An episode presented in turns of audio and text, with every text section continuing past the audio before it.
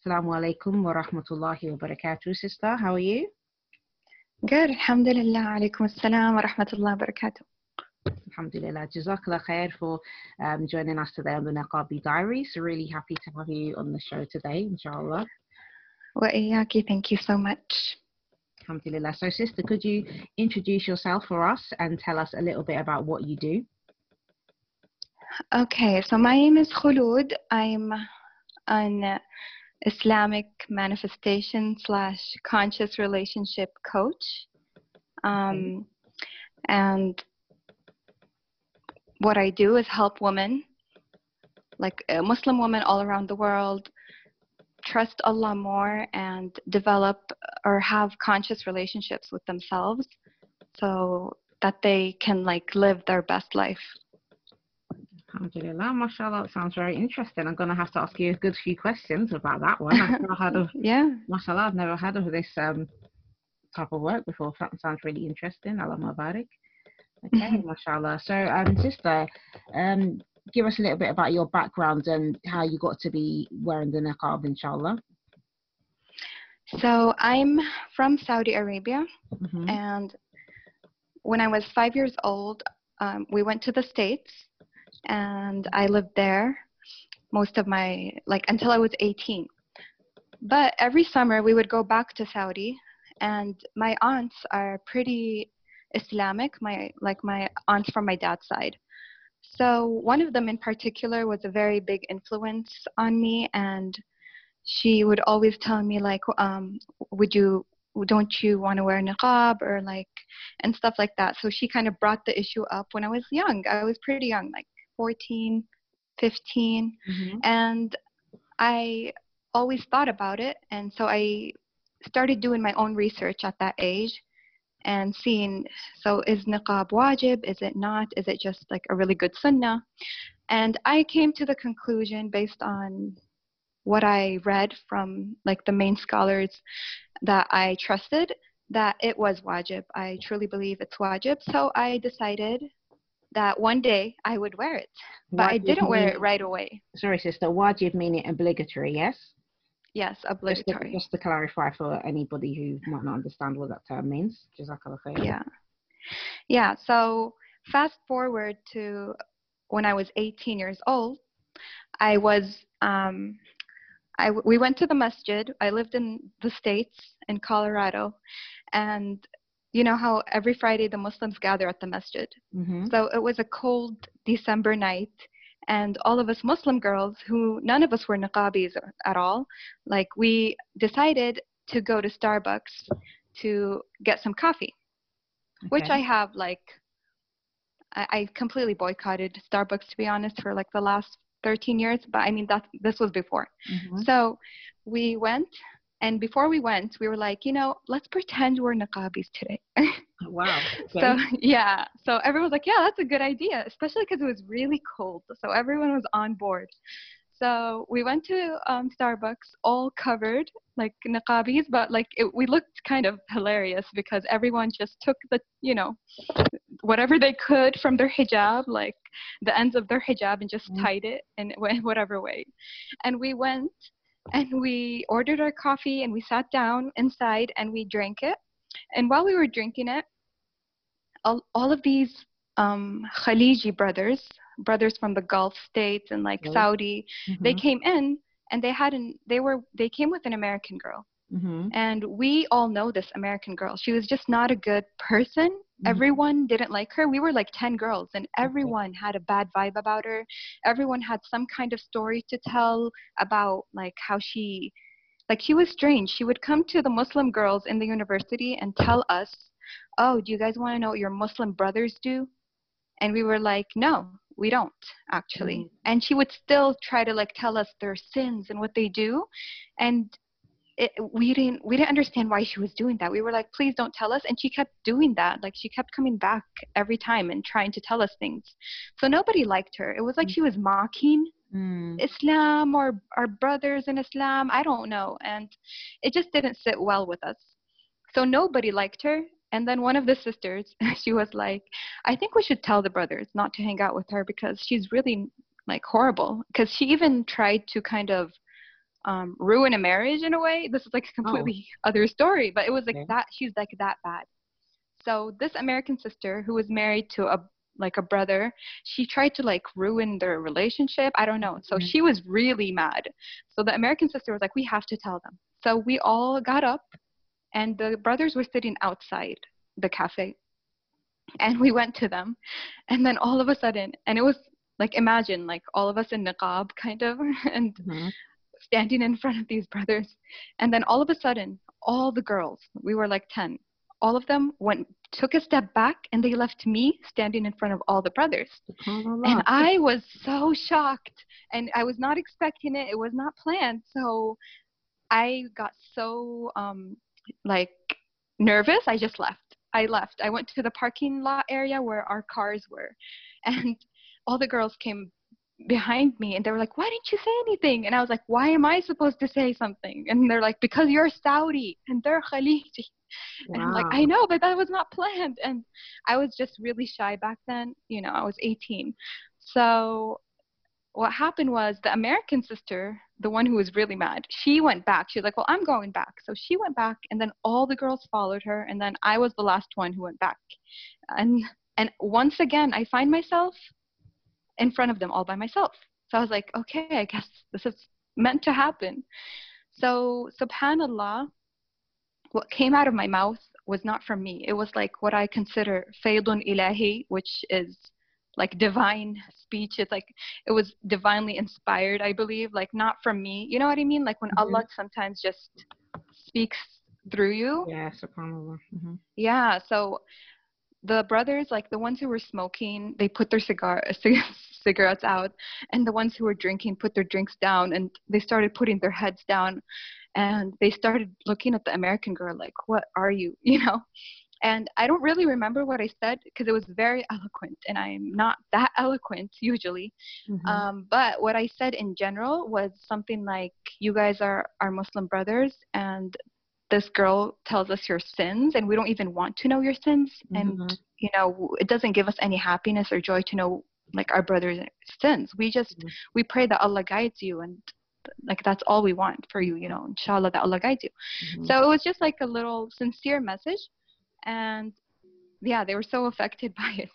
And then i just left.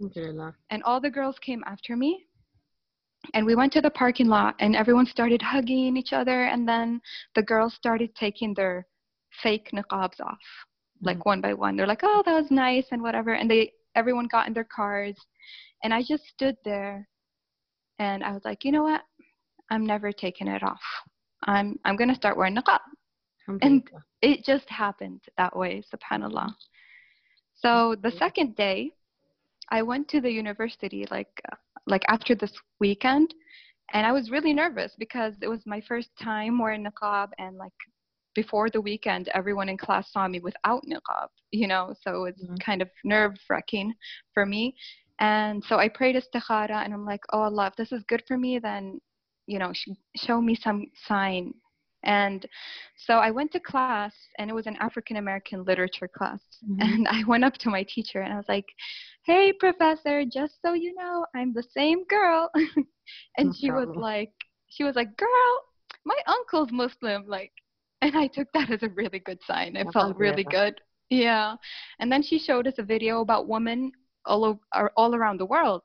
And after the video she was like does anyone want to say anything about women around the world so i thought it was a great opportunity to kind of just share about women in islam and why we cover so mm-hmm uh, yeah, so I'd kind of feel less nervous as well in front of my classmates.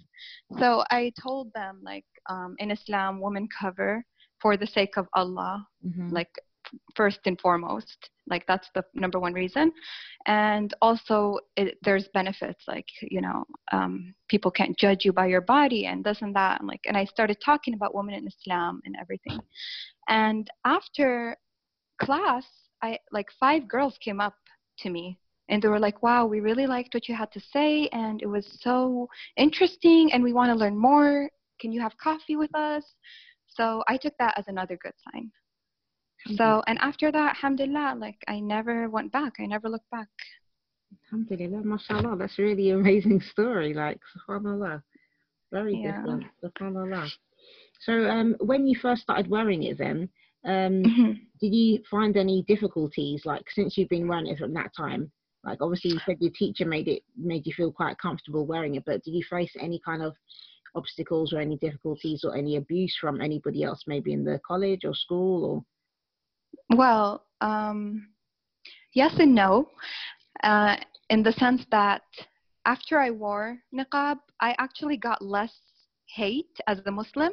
Oh. Um, uh, then, like, I got less hate than my friends who didn't wear niqab, who dressed like in pants and shirts and just little hijabs, you know. Mhm. and and it was funny but i do think it was because i really like i've always been very conscious about representing islam to the best of my capability like Mhm. especially because there's so many misconceptions and stereotypes about us so i felt after niqab i had to do that more like and p- because people can't see my face um i felt like my energy more than like anything else um was shining through, I Mhm. guess.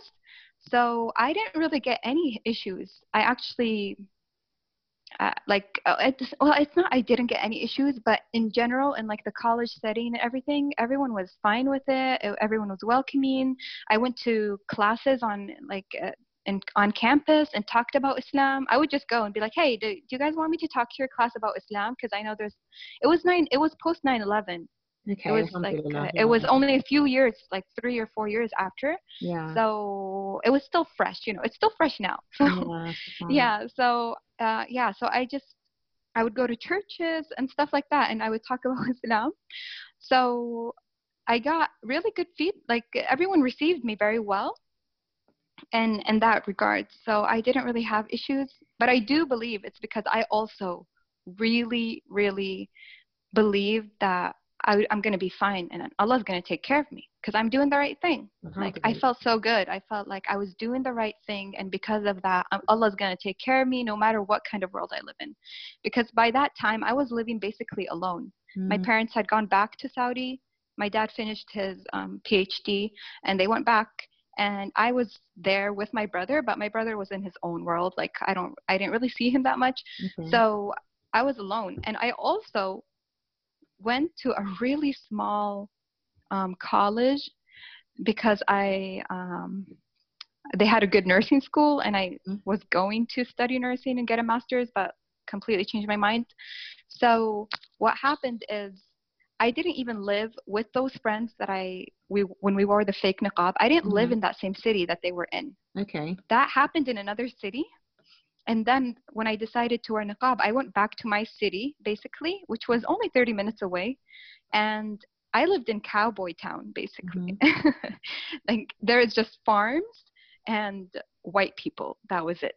So I really felt like an alien in the university. There was no Muslim girls who covered in my the whole university.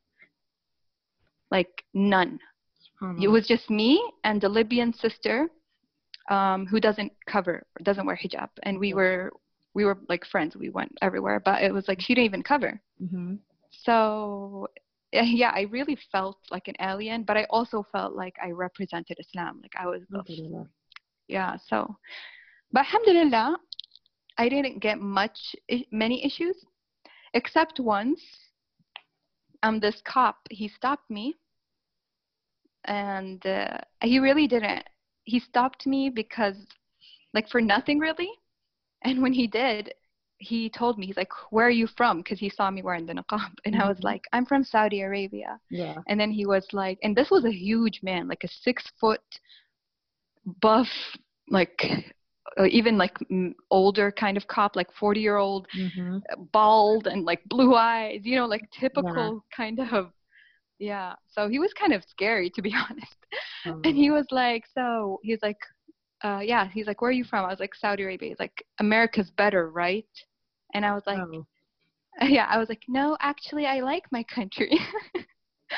And, and when i said that he wrote me a $250 ticket. Really? yes. And i, I was like when i saw it i was so shocked. I was like but i didn't do anything. Like what? Oh yeah but the thing is, I was going to, I had planned on going back to Saudi anyway, like for final exit, on final exit. So I went to the court early. My appointment was in two months. So I went to the court early and I told the judge, she was, um, I told her, I was like, um, I'm leaving on final exit and the appointment you guys gave me is after I leave. So I wanted to come early to pay the ticket. And she was like, You're going and you're not coming back. I'm like, Yes. And she's like, And you want to pay the ticket? I'm like, Yeah. She's like, Then you don't have to pay anything. she was so no, happy. She was like, You don't have to pay anything. So I got, you see, like what kind of results I got. Like, yes, okay, I kind of faced some issues. I even had a this really old man who was drunk, I think, um, follow me around in the supermarket. And he kept saying, Go home, terrorist, go home, terrorist. But I don't know why. I'm just not scared. I don't like, so I was not scared of him at all. Mm-hmm. And I just let him follow me. And it just didn't even bother me. Uh, I was just felt sorry for him actually. and then the security guard saw him and he just took him like so I little things like that did happen. But to me it's like so what? I mean, the pro like look at the companions of the prophet. Look at the Salaf. Look at like look how people suffered so much for Islam. They went to jihad. They're they're they, you know they were wounded and they were cut to pieces and so many other things. Like what is a little a few words yeah. as long as nobody's uh-huh. touching me nothing's happening and also your energy the energy you put out mm-hmm. uh, it says a lot so if you're going to be like this weak person and you're going to be affected by what they're saying it's they're going to increase you know and they can sense fear people can smell fear yeah they can but when they, they can yeah so even if you're wearing niqab like they can sense it. So but when they see oh this girl doesn't even care and she's confident and she's happy and she's not doing anything they respect you and they I, I don't that's why I guess I didn't get a lot of pro, like issues. Alhamdulillah. Alhamdulillah. Alhamdulillah. So sister could you talk about about what you do as your profession? Because you mentioned obviously your energy and things like that here. So yeah. even this is linked so, to what you're doing as a job right now so could you go into yes. and tell us about it yeah so my my my whole life experience i guess kind of led me to this, which is uh, which I believe is my purpose. Um, I uh, like my whole like life experience was about tawakkul mm-hmm. to me. Like it was all about tawakkul. Um, which is relying even when. I, yeah, when I when I left um, a, an abusive marriage, like I just leaped also like after that and I had nothing, no money, mm-hmm. no family around, and I had four children and I just mm-hmm. leaped and I knew Allah was going to take care of me. And when that when I did that, because it was a very abusive relationship, like really bad. I had four stitches in my head. Um, but when that happened, I knew Allah was going to take care of me. And all of a sudden, I found myself in an apartment and I found myself finishing my last year of college and I found myself with daycare for my kids and I found myself, you know, with everything I needed. SubhanAllah. And I was even amazed at my level of tawakkul. Not, I'm not saying this in an arrogant way because I didn't even know I had that much tawakkul. Like, even yourself, you don't know yourself or how strong you are or how weak you are sometimes until a trial hits you, you know? Yeah, so, yeah, so I realized how strong my tawakkul was. And I was like, wow, this is amazing.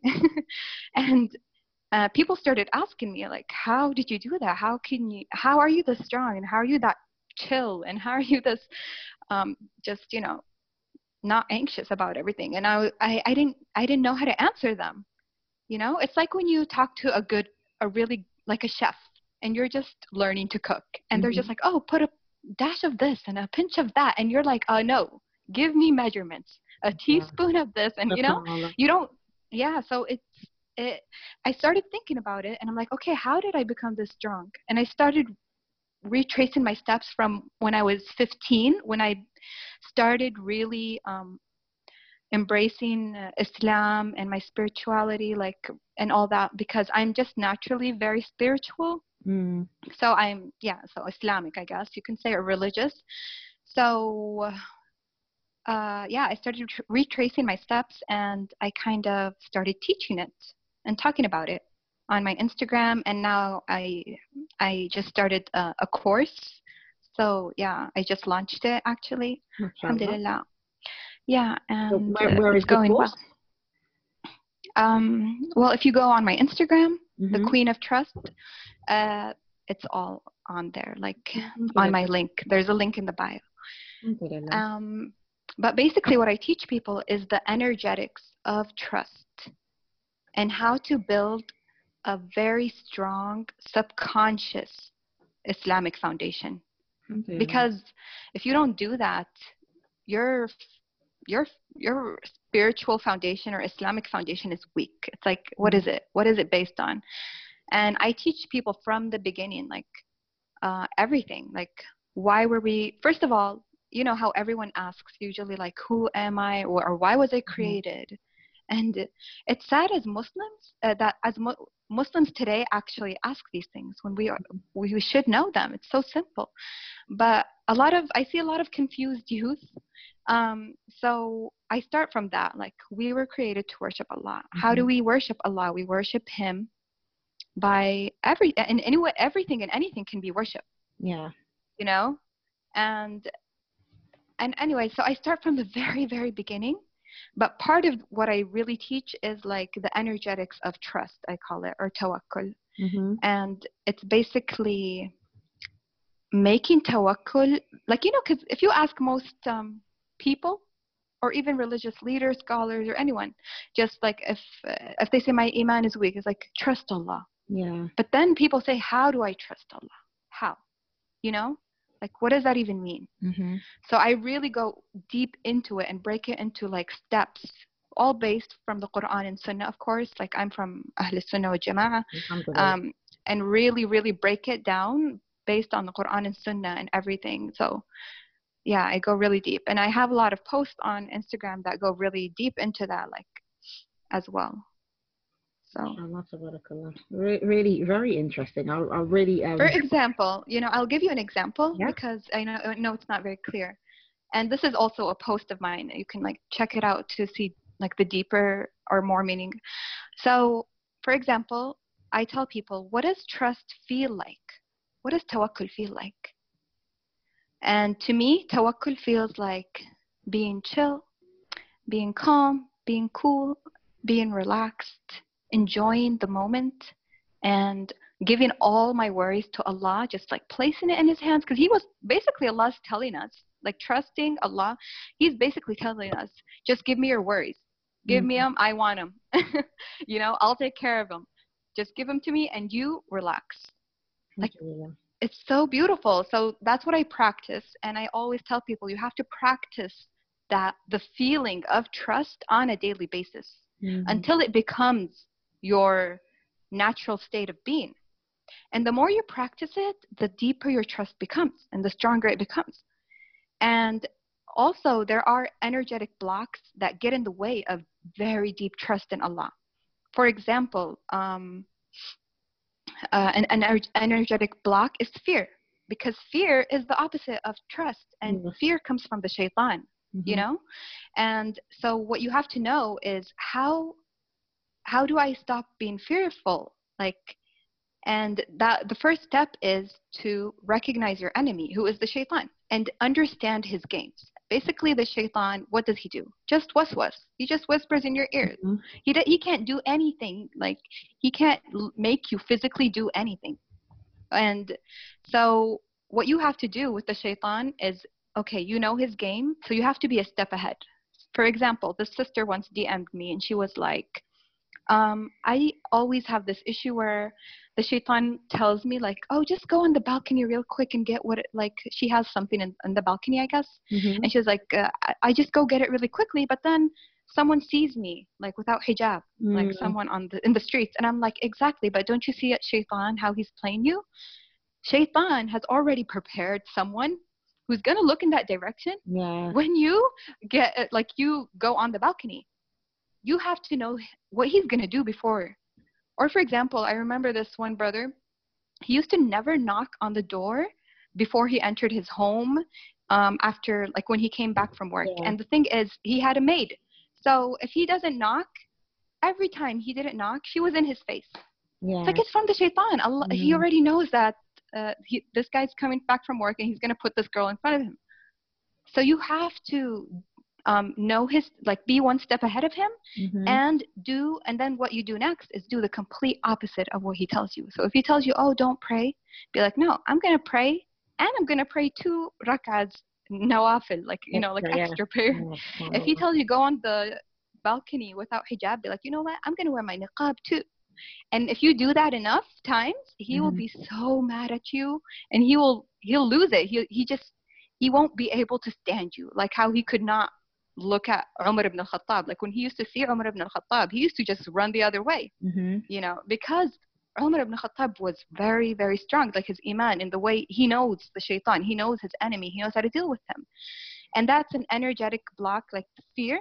So once you can get rid of the shaitan, because if he, if you get become very strong and very trusting in Allah, the shaitan, he he won't mess with you as much. You know, you'll be less and less and less fearful until you can. Basically, I really believe you can reach a level where you are basically fearless. I mean, of course, we all are human. We have fears, like little healthy fears, but in general, like the fear from the shaitan, I truly do believe that you can become fearless. And I do Mhm. believe, like, I've kind of reached that level, inshallah. Um, And I think the reason is because, and I, and I, it's it's even mentioned in the Quran, like when Allah says like awliya Allah, and I'm not saying I'm from the awliya whatsoever, but I'm saying He says that there's no fear on them. You know, they, they Mhm. don't fear and they don't become sad. yeah, subhanallah. That's because they're so trusting. Yeah, it Yes, makes it and makes it's all it from the makes sense what you're saying because Allah only wants us to fear Him because Yes, He's the only one that can cause us harm or like you know Yeah. do us good. So there's nothing there's nothing or nobody that can get in between that. Subhanallah. So Exactly. we So yeah, the why do we need to stronger. anybody else? Hmm So the stronger your trust in Allah, the more amazing things you're gonna see in your life. The more like you're just you're just gonna be on a whole another level. And trust, it just keeps getting deeper and deeper and deeper. And I know this from personal experience. Like when the pandemic hit, like Corona and everything, I've actually, alhamdulillah, like during this time, although like if you look at my situation, like oh, she's a single mother and she works from home and she has four children, like oh, poor thing. You know what I mean? That's what most people think. Yeah. But for me, and oh, and she's all alone, and there's this whole pandemic and whatever. To me, alhamdulillah, I feel so safe, so secure because I have. Allah. Mm-hmm. And on top of all of that, I feel like when you truly, sincerely try to do your best and you practice trust, like tawakkul, Allah sometimes just gifts you more tawakkul. Like He gives you that deeper level, deeper. And that's what I feel happened when Corona hit. I just reached this even newer level of tawakkul. I'm like, wow, I didn't even know. Like this, the level that where you don't actually have to consciously practice. It's just a part Yeah, of you now, and you're just being yeah, you're just being like in that chill state. And you don't even your mind's not wandering. You're not like uh, you know there's nothing going on in your mind that's anxious and Yeah, all these crazy fear. nothing. Mm. yes alhamdulillah. And i truly believe anyone can reach this level. You just have to practice. And so i really break those steps down. Um, and i've taught a lot of people these steps so i know they work. Alhamdulillah. So- Allahumma barik, sister. MashaAllah. Really good. Sounds amazing. because I think that's I think that's what's missing from the ummah in a way. Like we just read, you, you- just see these people. At least this is what I see in Saudi. You go to a dar, all they do is just memorize, memorize, memorize. And they're just focused on memorizing. And it's like, can we? And I every time I go to a dar, I tell the p like the principal, I tell them like. Can we please just memorize 10 verses and then truly understand them, implement them in our life, and then move on Mm. like the Sahaba did? Can we Yeah. not do that? Why don't we do that? Like and they just look at me like i'm crazy. And i was just like ugh. So i truly try to practice that. And i'll, I'll give you another example. So you know um there is a like this well-known ayah uh oh subhanallah i just forgot it. But basically it's like oh yeah the ayah mata nasrullah like when is allah's victory coming? Mhm. you know? And allah talks about this kind of um this verse uh, or the like this kind of issue uh, situation in a few different verses. And when you really look at all those verses you notice like one of the verses says that the prophets and the believers were like when is allah's help coming? Yeah, and then Allah's help comes after that. And when you think about this verse very deeply on an about like when it comes to tawakkul, Allah's not saying, oh, when you despair of Allah's help, mm-hmm. it comes to you. No, like these are believers and prophets, the best of the best. But what he's saying is when it's normal and it's okay to feel frustrated, mm-hmm. it's okay to have these human feelings.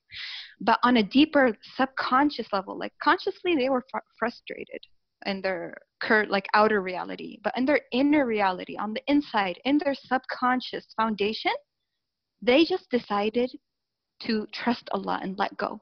Yes, and this is also another thing that I teach that trust and surrender are like a complete circle. Trust mm-hmm. on the top, you know, and like surrender at the bottom, but they're one. They're they complete each other. You have to do both to com- to truly trust Allah. Yes. You have to surrender. You have to let go. So what they did was just that. They just surrendered their situation to Allah and they're like, "You know what? We don't know how it's going to happen, when it's going to happen, but we just are going to let go finally." And when they do, that's when Allah's help comes. Yes, so it, it, reminds me of um the you know the prophet Yaqub alayhi salam when he said that he only complains of his um you know his his distress and his suffering to Allah. You know when it, what mm-hmm. happened with you know with uh, um, Yusuf alayhi salam when he was you know taken or given up by his brothers, mm-hmm. and he went for such a long time without his son. Yes, subhanallah. Although this ayah, I do believe sometimes um, it's like uh, if you say it to people, sometimes they feel like, oh, then maybe I shouldn't talk to anyone about how I'm feeling, mm-hmm. you know. And so you have to also explain, like, no, it's okay we as humans we do need each other. I mean uh, maybe you know he's a prophet like maybe you could take that. Uh, but at the same time as humans in general we do need to sometimes let it out talk. And of course number one and the best way to do it is to talk to allah in like the middle of the night when mm-hmm. like pr- you're praying qiyam because like that time is so perfect because everyone's asleep. And it gives you a chance to truly just let your emotions flow out of you instead of like putting this mask on and being proper and like civilized uh, in the morning you know? So at night you can really just cry your heart out and just and and just let it all out with, with allah which is great and that's of course the number one thing you should do. But i mean it's also okay to talk to talk to people who are trustworthy and who are emotionally intelligent like that's key too. Yes, um so it's okay, you know, we're humans, we have feelings and it's fine. It's like it doesn't make you less of a Muslim or not a strong believer. Sometimes we need that kind of support. So, yeah. Alhamdulillah. MashaAllah, that's amazing. So, sister, have you ever traveled with your niqab on? Well, uh, yes, I have. So I lived in the States and and then when I came back to Saudi, of course I wore it here um, uh, although my family didn't want me to wear it, right. really, yeah, they were not happy with it. I mean, well, when um, you came back to Saudi Arabia, yeah, like even though we're all Saudi, mm-hmm. so, some of them just didn't like it. Some were like, "Oh, you're not going to keep it on," because I was young. I guess mm-hmm. they thought, "Oh, she'll change her mind." But I'm the kind of person who's like ride or die. I don't. It's like halas. Once I go, that that's it. There's no going back. Yeah. Yeah. Um, but that's just my personality type. So, uh, but yeah, like I did face a lot of issues, and uh, it was actually harder here yeah. because of family. Okay.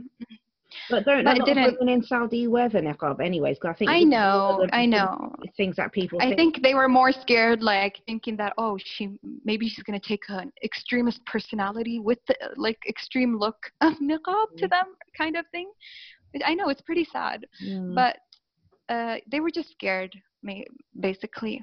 Once they realized it didn't make me any different, but maybe even better, I, they completely got over that, you know? Alhamdulillah. So, alhamdulillah, it didn't really faze me. So, I was just like, I'm so used to it because mm-hmm. since I was little, I lived in the States. I was a, min- I'm a minority. I wore hijab in second grade. Like my mm-hmm. dad, he made us, he made me wear hijab in second grade, and I was so nervous. Mm-hmm. I would wear it like Princess Jasmine style and have all my hair sticking out. you know, I'm, I was really little. Yeah. But by fifth grade, by fifth grade, I decided on in fifth grade, I was like, I'm gonna wear it and never take it off and not show my hair at all. And Mhm. so I had enough practice by then, so I covered completely. And I even had the boys in class. They would be like, "Please take it off." Just on the grad, it was like graduation day, the last day, and they're like, "Just today, we just want to see your hair." And I was like, "No way!" And I never took it off, and I was so proud of myself. But what's funny, what what's funny is that outside of school, I didn't even wear it. So it was kind of funny when I thought about it. Um, yeah, and then in seventh grade, I wore it completely, never took it off, and uh, so I ca- I guess I got used to you know being a minority. First of all, Mhm. we lived in states where there were not a lot of Muslims either Mhm. in some areas and I was usually like the only Muslim girl in school or maybe only there were only two or three and like or basically two um and they like nobody wore hijab. So I didn't I guess I got used to being an outcast. I Mhm. got used to not having to fit in. Yeah. and I never Mhm. cared about fitting in. So yeah. So yeah I got used to it. So I I just was immune by then when I came back to Saudi. It didn't faze me yeah Yeah, I suppose if, if you can wear it in a in a non-Muslim country easily, then what difference does it make if you wear it in a Muslim country? exactly exactly So, sister, Yeah. would you say that? oh you feel- but um, sorry. yeah I didn't answer your question I think I went to another question Yeah, you did. You said that I asked you if you've travelled with it on in the airport. Oh no I did also go to Istanbul Oh, okay. and yeah this was not last ramadan the one before it so i went to turkey and Mhm. uh, i wore it and i thought it was fine like there was there were plenty of other niqabis around i didn't i know people probably stare Mhm. and I, but i'm so oblivious to what people think i don't care so i i don't notice like things you don't care about you don't notice Yeah. and I'm also not very observant, like by nature. Like if you know anything about the Myers Briggs personality, I'm an Yeah. INFP, so Oh, right, it okay. completely actually fits my personality type. So if you think about it, so it didn't bother me, and it's funny because most Saudis they say that Turkish people are very aggressive, they're angry, and they're kind of rude, and I think they are maybe with Saudis even more so yeah so um but so when i went to turkey everyone was like oh you're gonna have all these issues and i'm like nope i'm not i'm pretty sure everyone's gonna be really nice inshallah that's what i believe inshallah and i'm gonna make dua so mm. when i went everyone was super nice to me Alhamdulillah. everyone was so nice and even like the people who were traveling with me were shocked they were like turkish people are really nice i was like see i told you yeah, Turkish people. the ex- Allah, Alhamdulillah. to the extent like someone people. invited us invited us to their home and i was like see? So alhamdulillah i didn't have issues. I don't i just don't make it. See this is the thing. It truly is about energy. Like if you don't make something an issue Then it it's not going to be. an Yeah, issue. that's it. if you make it an issue it will be an issue. It's like allah even says this. He says i am as my s- slave thinks or expects of me. Yep. and then he says so think and expect of me whatever you want and i love that last part. It's like think whatever you want. Like Mhm. whatever you believe is what you're going to get. If you believe you're going to have a beautiful time and allah's going to you know protect you and make everything amazing then that's what's going to happen. You get what you believe. So believe good things. Believe amazing things about allah. And i love that last part of the hadith qudsi because it's basically telling you believe as ah, like the most amazing things. Go high. Like like think the most amazing kind of thoughts. Or or you can think the worst kind of thoughts too and that would usually be your reality. So why choose the bad thoughts? Exactly. so i always choose amazing things and alhamdulillah that's what i get. Because allah loves it when you trust him. And he wants to reward you for it. Alhamdulillah. so yeah Alhamdulillah. So I, I suppose you wouldn't consider that niqab is a barrier. If I asked you that, would you? Would you No. a barrier? i don't think it's a barrier for anything I don't think it's a barrier for anything. And I'm like the most, although I'm an introvert, like I'm, but I'm very adventurous and very outgoing. And like I love to do or try crazy new things. Or like there's no kind of barrier. I feel like when it comes to niqab, you can do anything with niqab. I've been I've done zip lining with niqab. Like Really? Mashallah. Yes, but you just wear it under your like uh, uh, abaya. I would never wear it over because that would show your whole body shape. Or if you wear really um, long jilbab, uh, khimar, I mean, Yeah. perfect. That's it. Alhamdulillah. Perfect. So there's no barrier. There's no barrier. Alhamdulillah. So, um, in your experience and since you've been wearing it, do you feel that um, wearing the niqab you've been treated differently from when you used to wear the hijab? um, I do believe, like when I was in the states, after I wore niqab, I used to go to go to like um, classes on campus at the university and talk about Islam, just just women in Islam basically, and like just the five pillars. And uh, um, yeah, so some people would ask me, they'd be like, "Do you have a boyfriend?" I'm like, "No, we don't date in Islam. Like we don't put ourselves through any unnecessary emotional trauma." and you know it's like if intentions are clear they can go to your father right away and then everything we like you know slowly can get settled but anyway um so yeah so once this girl asked me she was like so why don't you wear hijab like the other girls. I'm like what do you mean by other girls? She's like you know like the ones who wear pants and shirts and just like and uh, like a little a scarf on their head.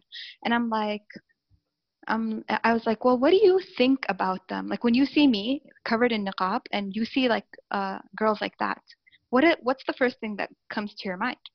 And you know what she told me? Like i will never forget this. Mhm. subhanallah. She was like i feel like they're copying us Oh, i was so shocked when she said that i was like oh my god like they can sense when a muslim is weak you know mm, when we're they're Mhm. copying them. Like I was so sh- impressed by her answer, to be honest. And I was, and she was like, "You, on the other hand, you are like you're going against the current, but you're strong. And when you wear niqab, and then you present yourself with this beautiful energy and like beautiful personality, and you're a beautiful soul, and you're always working to be your best self.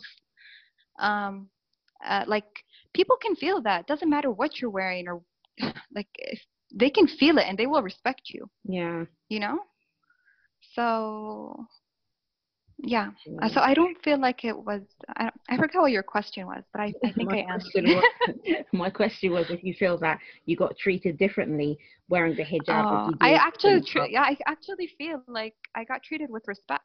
I even um once this man he stopped me when I was in shopping in Walmart, and he was telling me he was like, "Why do you wear that? Like, why do you cover like that?" And I started telling him like why woman Muslim woman cover for the sake of Allah and all that stuff.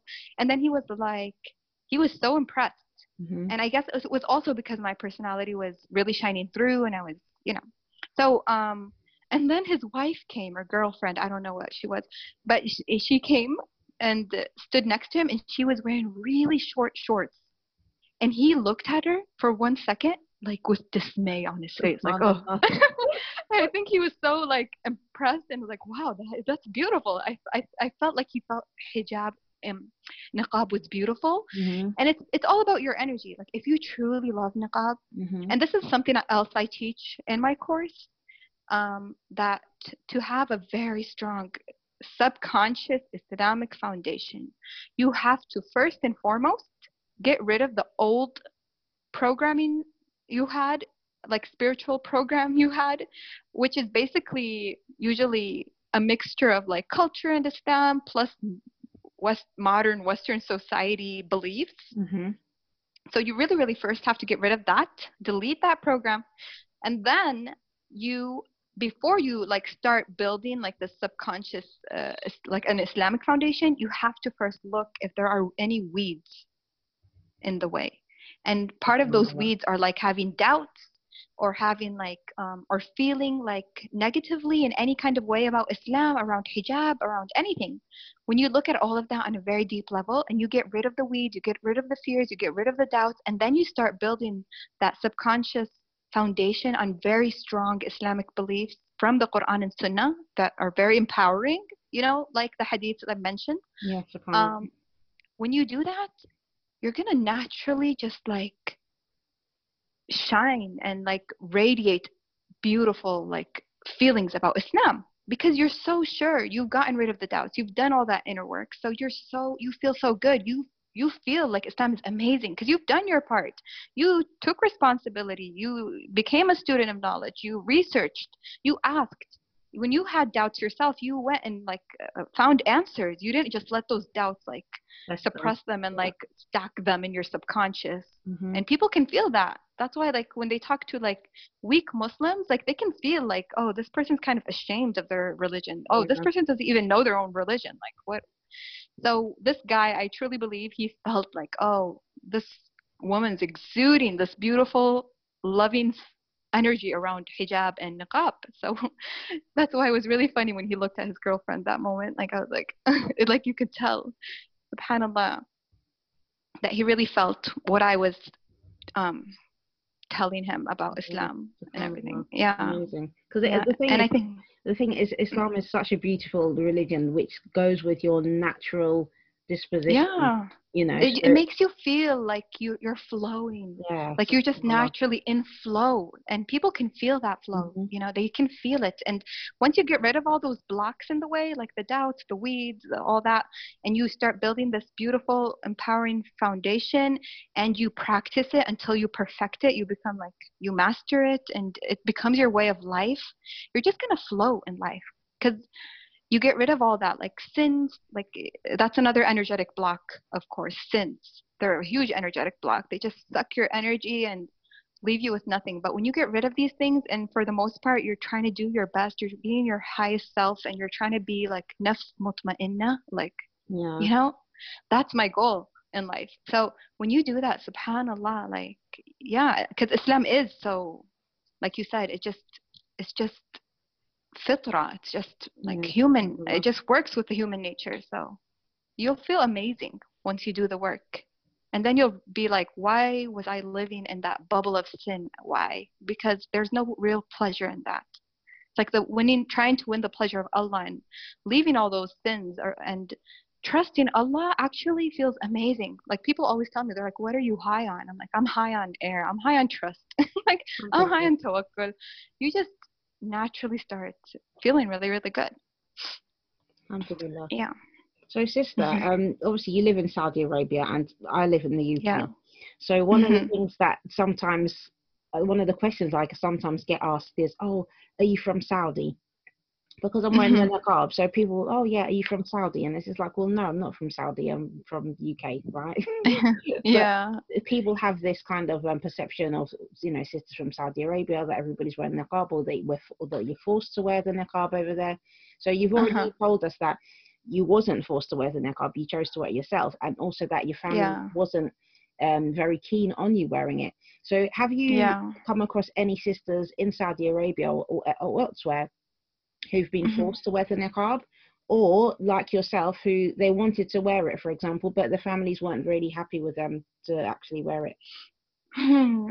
Well, recently on like through Instagram, I guess I'm attracting a lot of sisters who, even though they don't wear niqab, they love niqab, and they're like even young girls who are like 15 DM me, and they're like, "Oh, I just I really want to wear niqab. I really want to." Start. It's like, and they live in Canada and the States, and like yeah. yeah, and and in the UK, and it's it's so it's such a beautiful feeling that they're so young and they're so like in love and they want to wear niqab Mhm. like so that's what i've been experiencing as of late in saudi um there are people yeah they wear niqab and it's by choice most people i do believe they wear it here more by culture Yeah. like their parents are just like you have to wear it because oh you know the other families make their daughters cover so you have to Mm. cover but they don't really care like you'll see their arms showing their feet are like and their abayas are not really abaya like covered like it's Yeah. not correct hijab but they wear niqab and to Mhm. me that's that's sad but i mean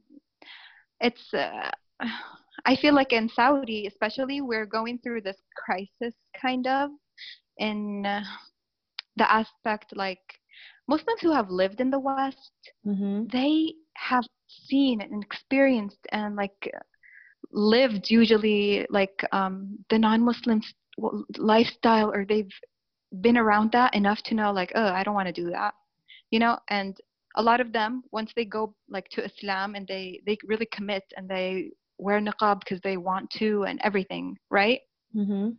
but a lot of sisters in like saudi it's just like this cultural thing and family telling them to do it so they actually don't want to and it, even though there are a lot of women who do love it and they do cover of course but i mean I, in the general mainstream kind mm-hmm. of aspect um, there are a lot who are taking their niqabs off more and more and stuff and i do believe it's because they're like like the saudi society is like this in this teenager phase yeah. And once they get rid of all of that out of their, their system and they realize, oh, this is not fun, sins aren't fun, and not covering isn't really that special, they will, inshallah, go back. Like, oh. I feel like other societies, like I said, Muslims in Western societies, they've already done that, been there, like, been there, done that kind of thing, and they're, mm-hmm. yeah, but like in Saudi, they just, especially because they've been like that's what i'm telling you like the culture over there has been suppressing them in a way like oh you have to by force yeah. wear this. It's kind of made them want to rebel in a way. But i do believe in the coming years once they realize like oh this is all not really that important and it is better to go to islam they will go back you know? Inshallah inshallah. Yeah inshallah. I have faith in the ummah. Alhamdulillah yeah so, sister, um, what would you advise to the sisters who do contact you and any other sisters who would like to wear the niqab and are thinking about doing it? Um, I encourage them to do it. I'm just like, you know, if that's what you truly feel like doing, pray istikhara and take it step by step. Like, even if you don't feel like you can do it, like, be a full time niqabi right away, like how I did it. Because I, I have seen sisters, actually, just last semester, I realized that some sisters they don't really they don't wear niqab. They wear just hijab um, but they wear niqab sometimes like when they go to the masjid or when they go mm-hmm. somewhere or and i asked them i'm like why do you do that? Like i didn't get it because i'm not that kind of personality. Mm-hmm. and so i was like she's like well i i think it's not obligatory. I think it's sunnah and you know it's it's the best thing to do. So i choose to wear it sometimes so although like I don't think it's sunnah. I think it's obligatory. But I I see where they're coming from, and I'm like, at least you know they're wearing it step by step, you know, and maybe tomorrow they want want to wear it all full time. Like, yeah. so it's okay to start like that. You don't eh, because you don't want people to just feel bad because and just wear it and then suddenly feel like oh I can't do this and they just take it off and be like see since I can't do it for good I'm never going to do it I'm never going to do it again so I tell them it's okay to take baby steps when it comes to niqab. Like just wear it every Friday when you go to the masjid. Then mm-hmm. wear it, you know? Because I've seen sisters who, for example, like um, they come to Saudi for Umrah and stuff. And because they're in Saudi, it's like their first time wearing niqab. And then they realize, oh, they really love it. And then they kind of decide to wear it later on, you know? So, yeah, I try to be gentle with them and just encourage them and tell them it's okay like two steps forward one step back and until you get you know you get enough courage i guess mm-hmm. to really commit to it. So yeah. Okay inshallah. And finally sister what does the niqab mean to you? Um the niqab to me it's like there's this debate, you know, where people some say it's obligatory and some people say it's not, but it's like better because it's like a, a sunnah. And to me, I want to be the best. Like I want to be the best of the best in everything. Of course, in Allah's eyes, I don't care about what people think. But like, um, so the niqab to me represents being the best Muslim woman you can be. You see, so mm-hmm. that's what it represents to me. And to me, like just the whole hijab, that like um, concept of hijab, which to me includes niqab, um, represents like the flag of freedom. Mm-hmm. Like that's what I believe. Like I feel like I'm the flag of freedom. I even wrote a poem about this when I was young.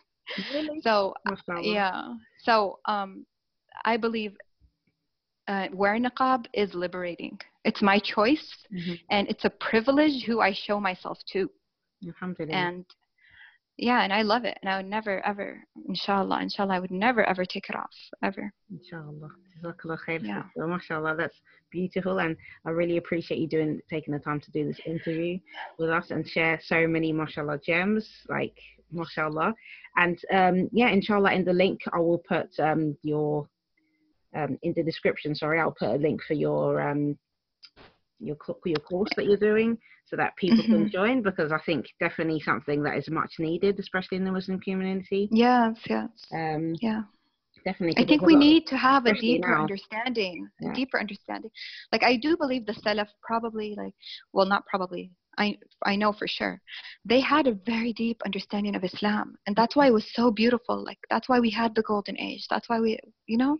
But now there's something missing. There's something lacking, and we need to get back to that. Yeah, So, yeah. it, that's the, that's the thing. It's it's like you said. Literally, what is missing is depth.